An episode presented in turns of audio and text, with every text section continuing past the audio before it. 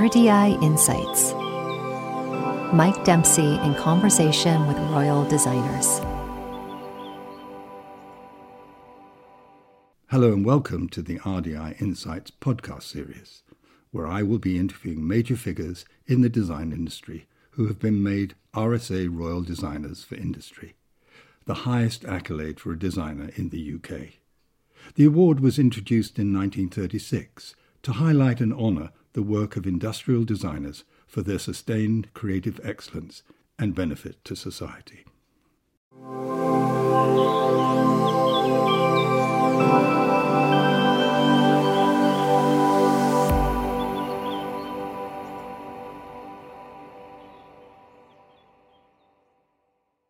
I have travelled to Bristol to visit Aardman Animation, here at their impressive purpose-built H Q. This is also the base of Nick Park, Britain's most celebrated animator, with four Oscars, five BAFTAs, a C B E and an R D I to his name. He is, of course, responsible for the creation of what has become a national treasure. Wallace and Gromit are the country's best-loved characters. They've even graced our postage stamps. For Park, it has been a long journey that started as a teenager in Preston, where as a shy, solitary boy, he would while away the hours creating flick book animations using his mother's eight millimeter camera. Little did he know that that act would propel him into the stratosphere of the film world.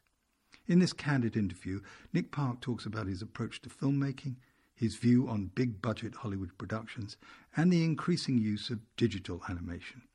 But I started with a question about where his creativity came from all those years ago.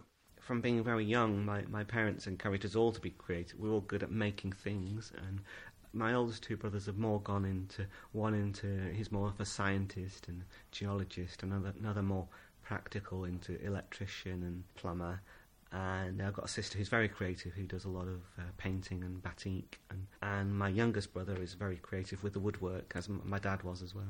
Yes, I think your your father was a very practical man, and mm. I think that's often. I think it's said that you know your your, your character Wallace is kind of mm. perhaps loosely based on your father, anyway. Yeah, I've I've only come to realise that in retrospect, really, that I, I didn't consciously base it on Wallace on him, but mm.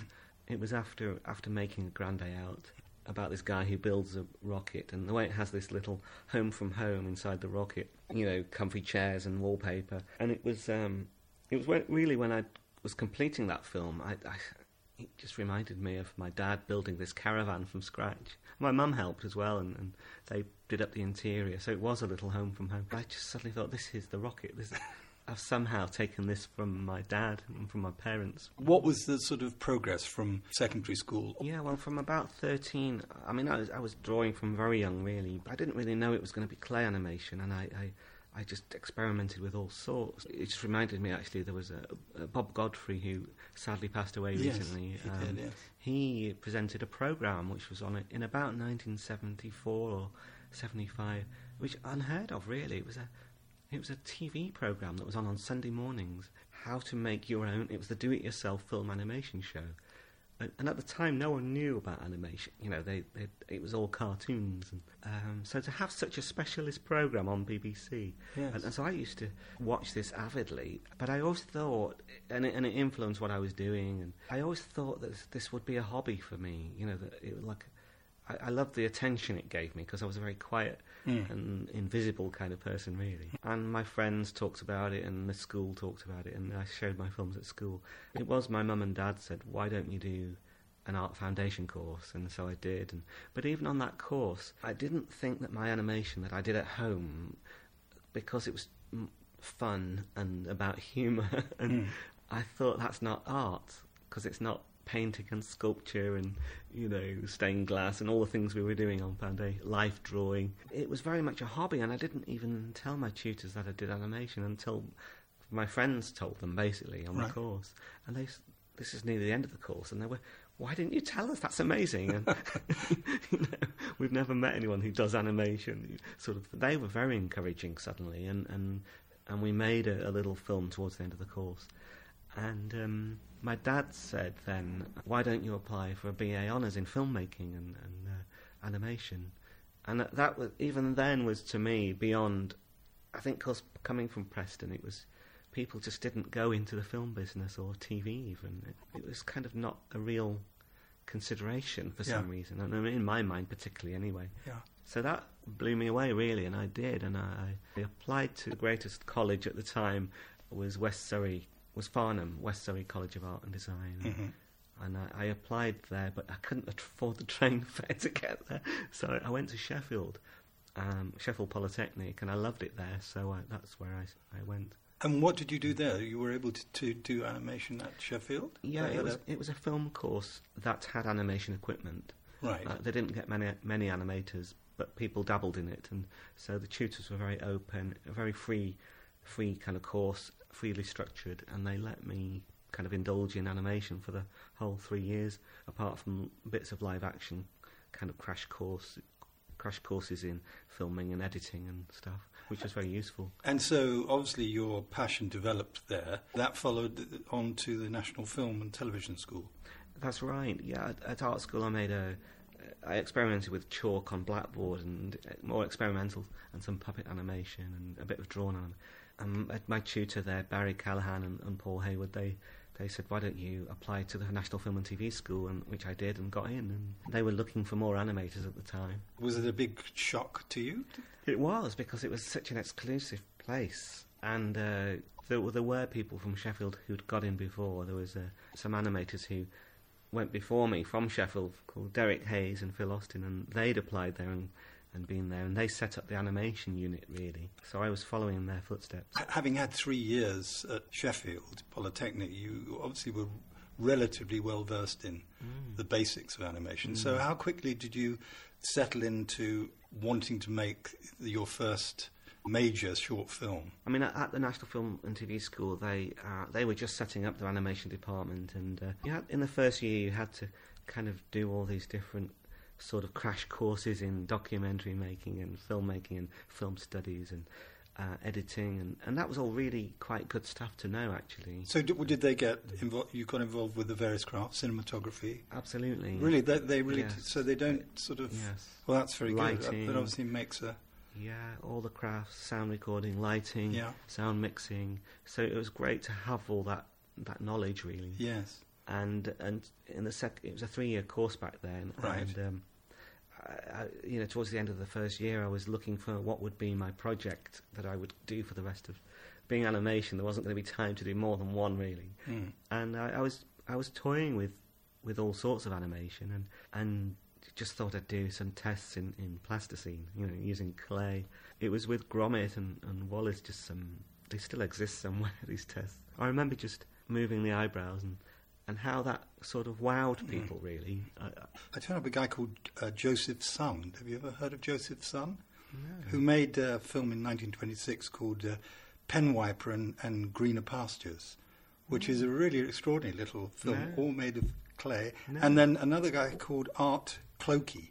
Oh, yeah. You know, yes. Art Clokey. nineteen Yes, yes, that's right, nineteen fifty-three. Yeah. Very interesting mm, to, yeah. to see that. Mm. And, of course, I think much later when you left... Exactly at the same time that you were, I think, making um, Creature Comforts, or around about that time, a Pingu appeared. Mm, um, yes. So tell yes, me a, about right. Grand, uh, A Grand Day Out, because that yes. really was the most pivotal mm. thing for you at, the, at that time. It was a long gestation period, wasn't it? It, it was. Um, I mean, I I think being, say, you know, the the, the film school... wasn't really, it was just setting up for animation, and I don't think anyone had um, at that time an idea of how long animation would take, so I was there, there was a small bunch of us there, especially with puppet animation or clay animation, so I sort of bit off too much, really. I had a script that was about twenty pages, but it was going to take me another nine years to make, and I didn't know that. I just set out. I remember it took me a year and a half to film. It, it was Wallace and Gromit building the rocket. It took me a year and a half to film it, and that was a paragraph in the script that said, Wallace and Gromit now build a rocket. It is a very painstaking um, area, isn't it? Yeah. And it was obviously going to take me forever to do, and it was. I had bits of help in the lighting and model making, but I was pretty much single-handed with it. And, and then I, I knew of Peter Lord and David Sproxton. They'd been heroes of mine for quite a few years. I used to watch Morph on the T V. Of course, yes, which had been going since nineteen seventy-one, I think. Yeah, yeah. A long time yeah. ago. And, and they'd also done some stuff for the B B C and Channel four using conversations. Mm-hmm. It was the talk of the art school, right? Uh, really. And so there was money to get people in to give a talk. And so I, I asked through a friend, I managed to contact them, and they came in and talked about their work. And they happened to see some of the work I was doing. And so in the summer, I got a phone call from them to say, could you, in nineteen eighty-three, I think it was, come and work for us, uh, help on Morph and things like that. So I just, I needed the money. I was a student, and um, and it was the perfect summer job to have. So you came down here? Were they still mm. based? They were based in Bristol. Yeah, they were in a little. It was a. Uh, there was editing and all sorts in the same building, uh, uh, top of Saint Michael's Hill in Bristol. It was very small compared to this, uh, and room for kind of one set to be filmed at a time, sort of thing. But that was great. There was only th- two or three people here then. Really? I, I did that for about a month, and then came back again the next summer. Uh, and they kept saying, why don't you come and work for us full-time? And I, right. Which was crazy, really, because I thought, if I do, I'll, I, I, I'll, I'll never finish my own work, and I'll, I'll be an assistant animator for the rest of my life or something. They respected that, but eventually I ran out of time at the school, and the, the, the film school used to then turn a blind eye and let students just carry on till they finished projects. And but I had no money, and uh, they eventually said, why don't you, why don't we help you make your film, bring it to Bristol, work for us part-time, and we'll help you finish your film part-time. And that was the best of both worlds, really. And actually, at, at that time when you were working here in Bristol for Aardman, you um, you worked on Peter Gabriel's uh, video for Sledgehammer, which mm. is very well known.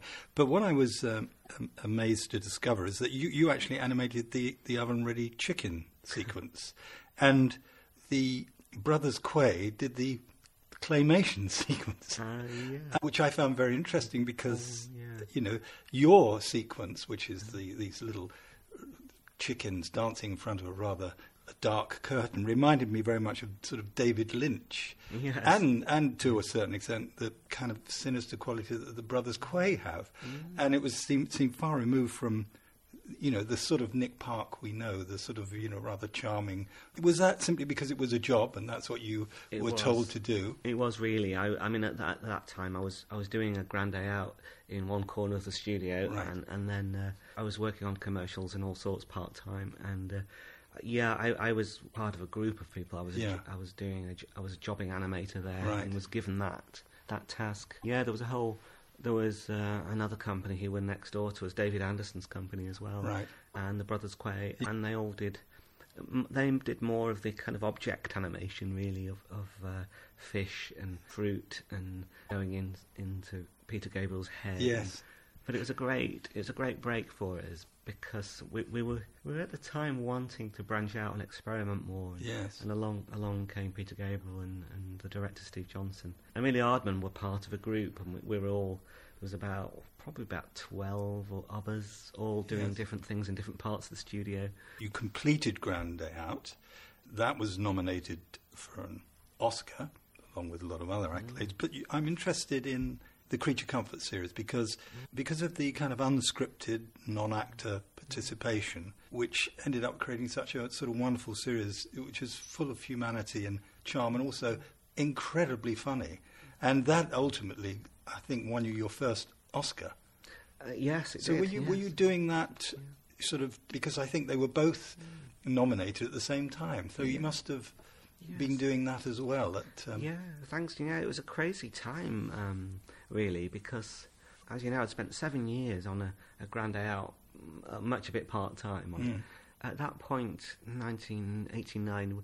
There was a group of us, different directors in the in the company, and you know, Peter Lord was one of them, uh, Barry Purvis, Richard Goloshowski, and we were we were thinking, what can we, how can we uh, approach Channel four for some some money to make a little series? And the only thing we could think we had in common was to carry on what Pete and David had already done with found conversation, um, you know, recorded conversation like this with members of the public, and so we got these different ideas together, and mine just happened to be doing what Pete and Dave had already done, but this time with animals. My idea was to go to the zoo and hear what people say about the animals, but then reverse it and put those words into the mouths of, of the animals rather than the people, and s- so that um, it's the animals talking about the people. Mm. And it didn't quite work like that. It was really hard.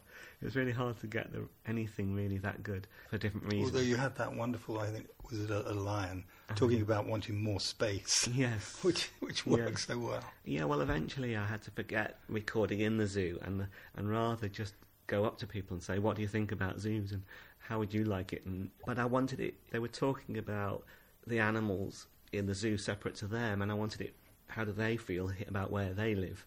And so I went, this Brazilian guy who, uh, I knew him vaguely already, and he had a very small flat and he hated living in Britain. So I thought, perfect candidate. And I went to kind of old people's homes and places like that. The, the, the Brazilian guy you're talking, did, did he see the film eventually? And I think he, did. he left He left before I finished the film. Oh, I, really? I tried. I wonder contact, whether he uh, yeah. has ever recognised his voice. Yes. Well, I, I heard through a contact of his that mm. he did know the film, and... It, he, I think he's a geologist that goes to conferences, and, and oh. he's always asked to do the, the, the jaguar and say space with it, you know, with his hands in the air. Well, that got you your first Oscar, Creature Comforts, which I've heard you talk about the event, but I'm still going to ask you again. You know, that feeling of winning an Oscar. I mean, you have four, which is mm. uh, an amazing achievement. But it, that first occasion. Or I think you, you didn't even have a tie. You, you no, I didn't. Because you didn't think you were going to win. I didn't take a tie. No, I, I, oh gosh, it was crazy time really, because I came from. I, I mean, Aardman well had a great pedigree and behind them, but but I, I came from nowhere. With suddenly I had two films that were nominated, mm. uh, and and, and uh, you know, made Creature Comforts in the final three months of making A Grand Day Out. I was just waiting for, for the uh, mixing studio to become free on, at the film school for A Grand Day Out, and in that time made Creature Comforts. So I suddenly had two, and it, Creature Comforts kind of grabbed all the attention, because it won the Oscar, it mm. kind of grabbed all the attention, and so Wallace and Gromit were, were kind of on the back, you know, out of the limelight, really, uh, for a long time. So so what's the feeling when they, they say, and the Oscar goes to? Well, I mean, you feel, as a as a young... very inexperienced animator. I've no, I'd never been to L A before, and to go to the Oscars in the heart of Hollywood and think, thinking, I, I, I'd moved plasticine around, I, you know, and there's Dustin Hoffman and Sophia Loren, you know, walking past. So you feel completely, I felt, I felt completely out of place, and you know, because working with, you know, animation isn't a glamorous thing at all. I don't think filmmaking is glamorous anyway, to be honest. Mm. The Oscars is quite kind of yes. separate, you know, to yes. the real business of filmmaking. After making A Grand Day Out, you obviously then went on to, to produce more Wallace and Gromit, the ones we all know. Looking at the first film, Grand Day Out, and then the others that have followed, you can see the sophistication that mm. has followed in the in everything, the, light, the lighting. I mean, the the lighting particularly, I think, is extraordinary, really, because you, it, it's shot very much like a feature film, you know, very seriously, which yes. I, you know, so many uh, animated films previous to that that had proper sets and backdrops mm. are quite brightly lit, but you you got a lot of atmosphere into those sets, particularly the sinister penguin mm. um, character. Great team involved, you know, the, yeah. uh, as well, uh, Tristan Oliver and Dave Alex Redett and uh, Steve Box animating the penguin. Is that because you were able to get a much bigger... Films are a collective, I mean, they're, they're a collaborative thing, and you have your cinematographer and you have your... you know, your set designer and your costume. Does it work that way with you? You have all of those departments it, it that you select yourself as the director? De- definitely. It, it's, ma- it's like making a film, but in miniature. In that, miniature. In a way, that's what I, I love about it, really, is, is that you are making a movie, but your characters, you know, the penguin is three inches high, four inches high. And they don't demand Winnebagos and, uh, yeah. you know, special... Getting refused to come out of the trailer.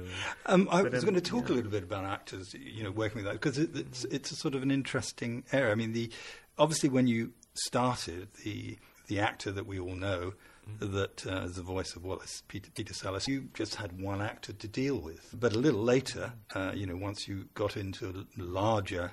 much larger productions, you had a, an array of actors, Mel Gibson, Timothy Spall, Miranda Richardson, Ralph Fiennes, Helena Bonham Carter, et cetera. How is it wor- working on that larger scale as a director working with those? And how does it work directing a voice artist? Do you stand with them and say, you know, more emphasis on that word or articulate more? How does it work with you? Yeah, well, I think I, I, I'm probably guilty of treating it very much like the animation, really, and very, very finicky and um, fussy about everything. But yeah, you, I actually don't even like talking over the headphones and the microphone to them, because I like to get in there with them and be able to talk. And, and is it voiced yeah, first? Or the voice is first, yeah, because then then the animator can work to the voice, and that's broken down into frames. So if a if a character's in the middle of a long sentence, you're th- as an animator, you're thinking, how can I keep the audience entertained here, you know, while they're chatting away? Maybe we even emphasise the fact that it's a bit of a, a long sentence and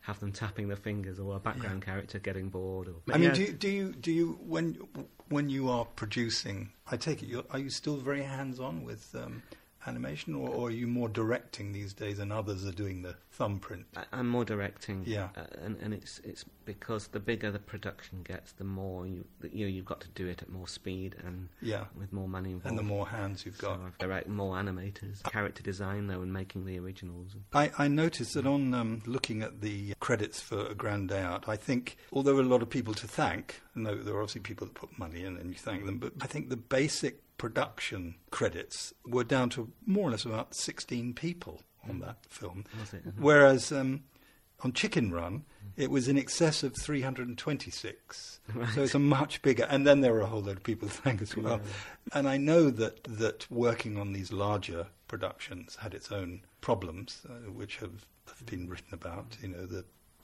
the collaboration. Do you? Do you ever sort of think, well, I prefer those more intimate days when it was just me and Peter Salas and mm-hmm. a couple of friends? Yeah, the, I mean, you always long for that, that simplicity. And, uh, but, you know, you also forget how, uh, you know, as soon as we started making, uh, you know, films with a proper budget and proper, uh, well, you know, even Wrong Trousers, which had a crew of about, um, I think there were about twelve, eight or twelve of us actually on the floor, but two of us, two of two or three of us animating the whole thing. Yeah. It, but the pressure was enormous then to get it, get it done on time and for the budget. Um, it, it's easy to have rosy glasses about the what past. It used to be. Yes. Uh, uh, but I do. Yes, part of me longs for smallness again, and and also make. I love doing the feature films. Uh, there's something really satisfying about having overall creative control over everything, but at the same time. Uh, What I love, I think the main thing is, is that with shorter films you can get ideas out quicker, yes, and, and move on. And, yeah. and it's it's hard on a feature film to, you know, you think of a joke and four years later you see it on the screen. Yes, a, a bit like an architect, in fact. Mm, right. Yeah. Because they're, you know, they're they're conceiving something on mm. paper, and yeah. it's um, four or five years or even longer before yeah. Yeah. you know the shard goes up or whatever. Yeah. You know. So it's, it's it's it's as painstaking as that, really. You're known for working with, I think you'd be referred to as the Walt Disney of claymation, quite rightly. Have you ever had the inkling yourself to switch over to digital? I know that Aardman have produced a couple of big all-digital films. Does that does yes. that interest you? And I'm, I'm sure that there are digital interventions within your own films for practical yes. reasons, but generally it, it's it's... It's clay, isn't it? Yes. It's good old clay. Yes, and I, I, I tend to be in favour of the clay myself. Um, although, you know, like you say, we, we, we've ventured into digital all, all, for many years now, actually. I'm not a purist about it, really, but I, I think for me, I, I look back at how... I think a lot of the humour and the sensibility, that, that there's a lot that comes from it being clay uh, that's actually more important. It's not just a... I mean, I think the script is all important and the story. Sure. But I think just to, just to think you can then... do that any old way mm. is the clay has got something to do with it. Is it something about the sort of imperfection or the... Because yes. often with digitally animated films, they are unbelievably, I mean, fur mm. and hair, all sorts of, you know, intricate things yes. can be, are just so... Yes. I mean, I, I'd yes, recently I so. seen The Life of Pi and was I was stunned to discover that the tiger was mm. virtually... mm. completely animated, you know, yeah. C G I. I couldn't believe it because yeah. it is so... It, it's got to a point now where will they need actors anymore? Yes. Will they be, you know, yes.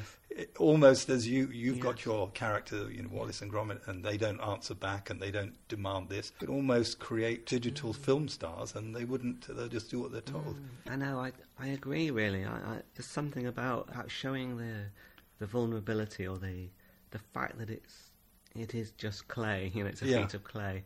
Yeah. I think there's something that you perceive. It's like using real instruments rather than, I don't know what it is that's more attractive. And I don't know whether it's, somebody was telling me about the Michelangelo statue that was that was so beautiful in um, Saint Peter's in Rome, you know, with the Mary holding the Christ, you know, the, the dead Christ, saying that it was so beautiful. Michelangelo thought it was so beautiful, it was unapproachable.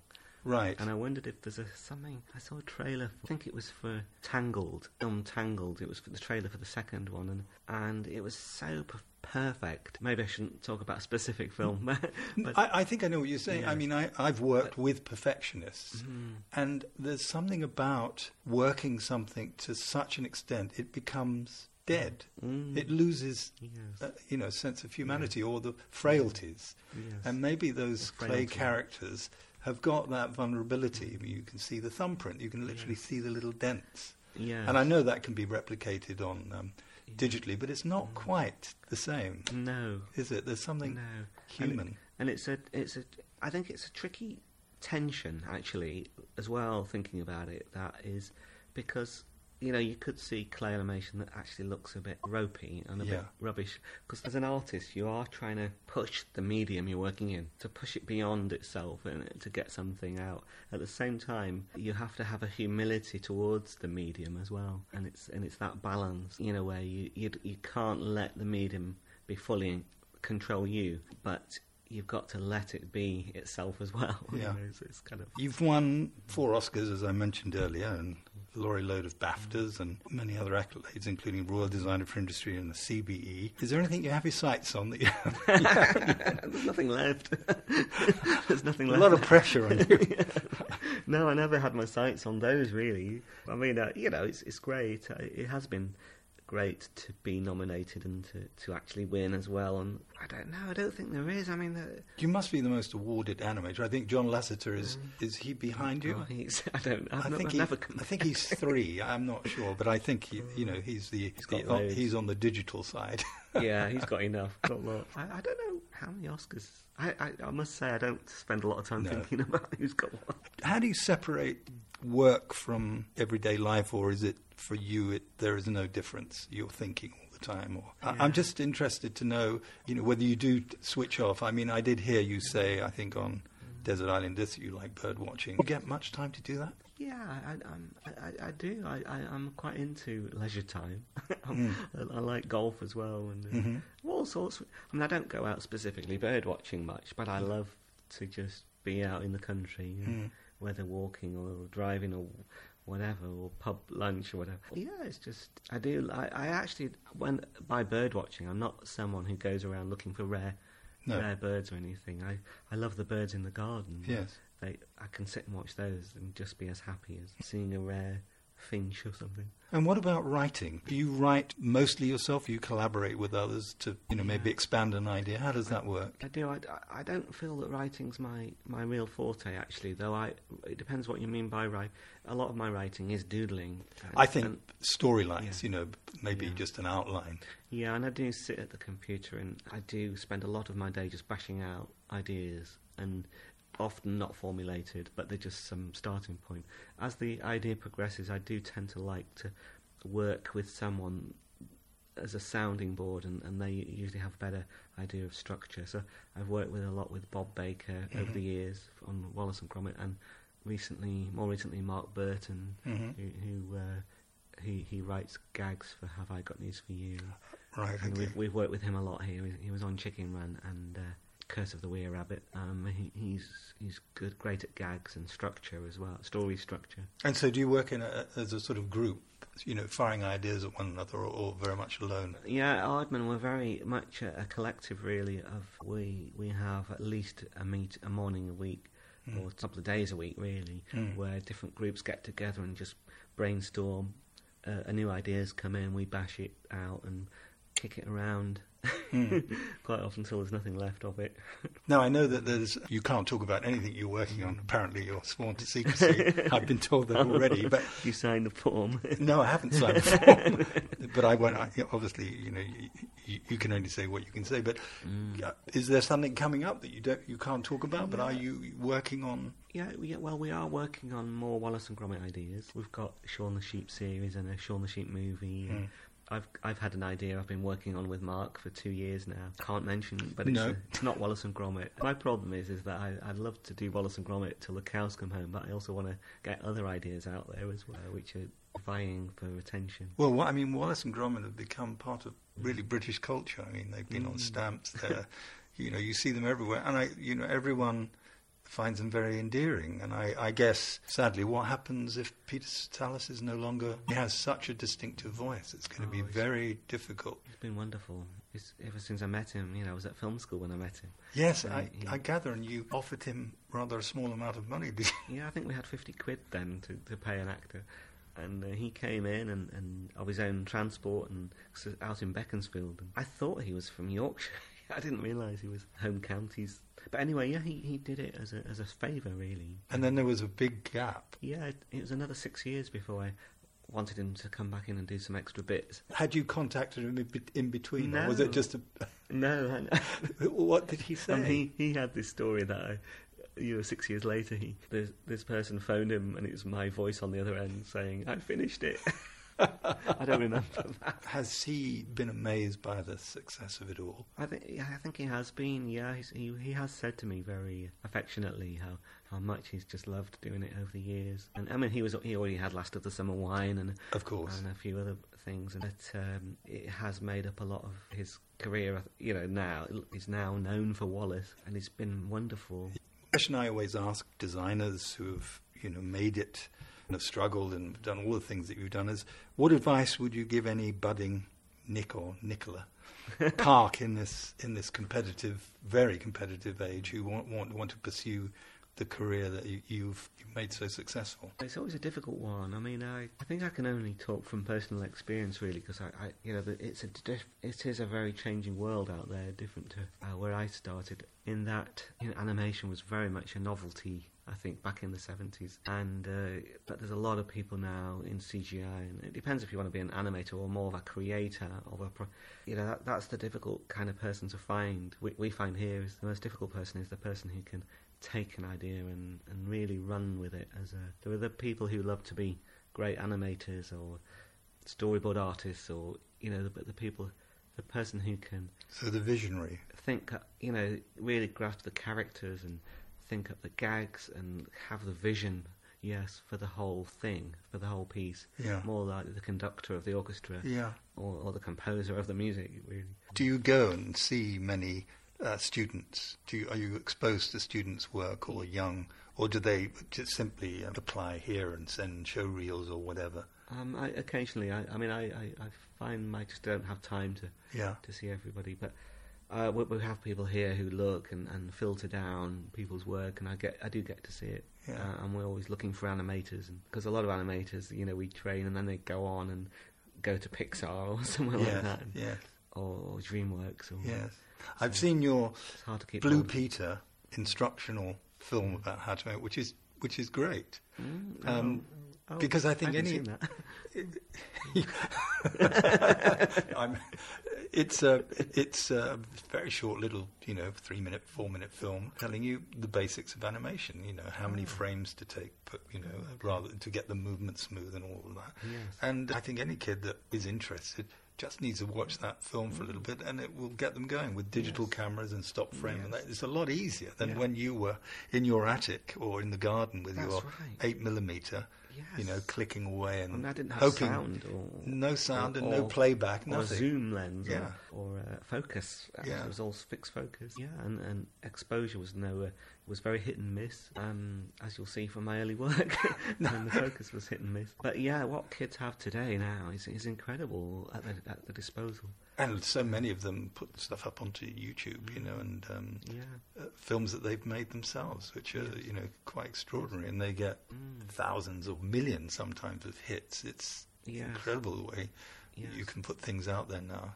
I guess you're not shooting on film at all anymore, are you? You started on film, I would have thought. Your yeah. early stuff must have been all film. Was Wallace and Gromit shot on film, thirty-five millimeter um, or sixteen? We, we switched over. It was thirty-five millimeter. Yeah. Um, it's funny, I started filming Wallace and Gromit on sixteen to start with, and then before I, I did one shot, the school got in this thirty-five millimeter camera, so I switched. Yeah, we were shooting up till about five years ago on, on, on thirty-five millimeter.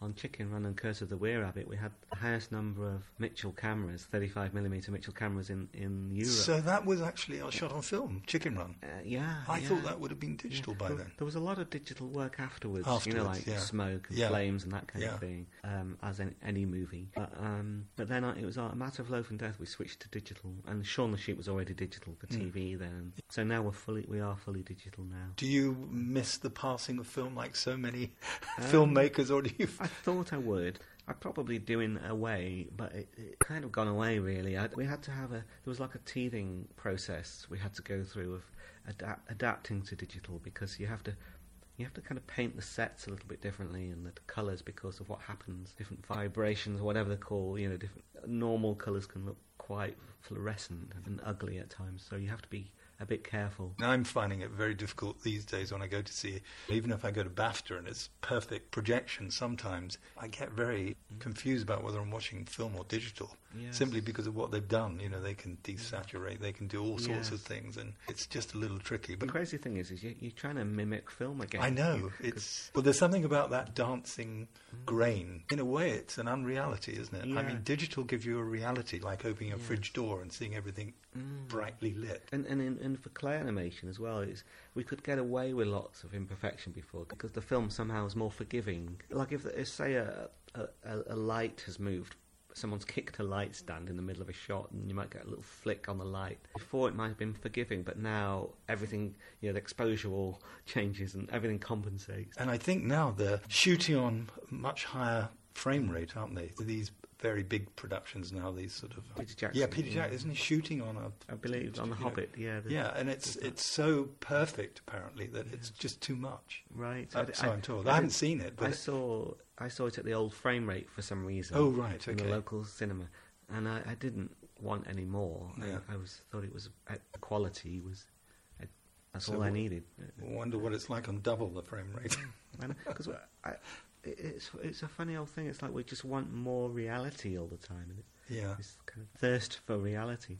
I remember in the seventies seeing a programme about the early digital, early computer animation, and the you know the typical kind of bearded Californian professor said, was saying the pursuit of reality is a worthy goal, and I was even then I was thinking why. Why is it a worthy goal? And, dig- and digital it. then was very amusing because it was yeah. so crude. yeah. It really was. But now it's... Well, we come to the end. I'm looking forward to seeing more of your work and hopefully Wallace and Gromit, which I'm sure is in the mm. background there. And Nick Park, thank you very much. Oh, it's been a pleasure.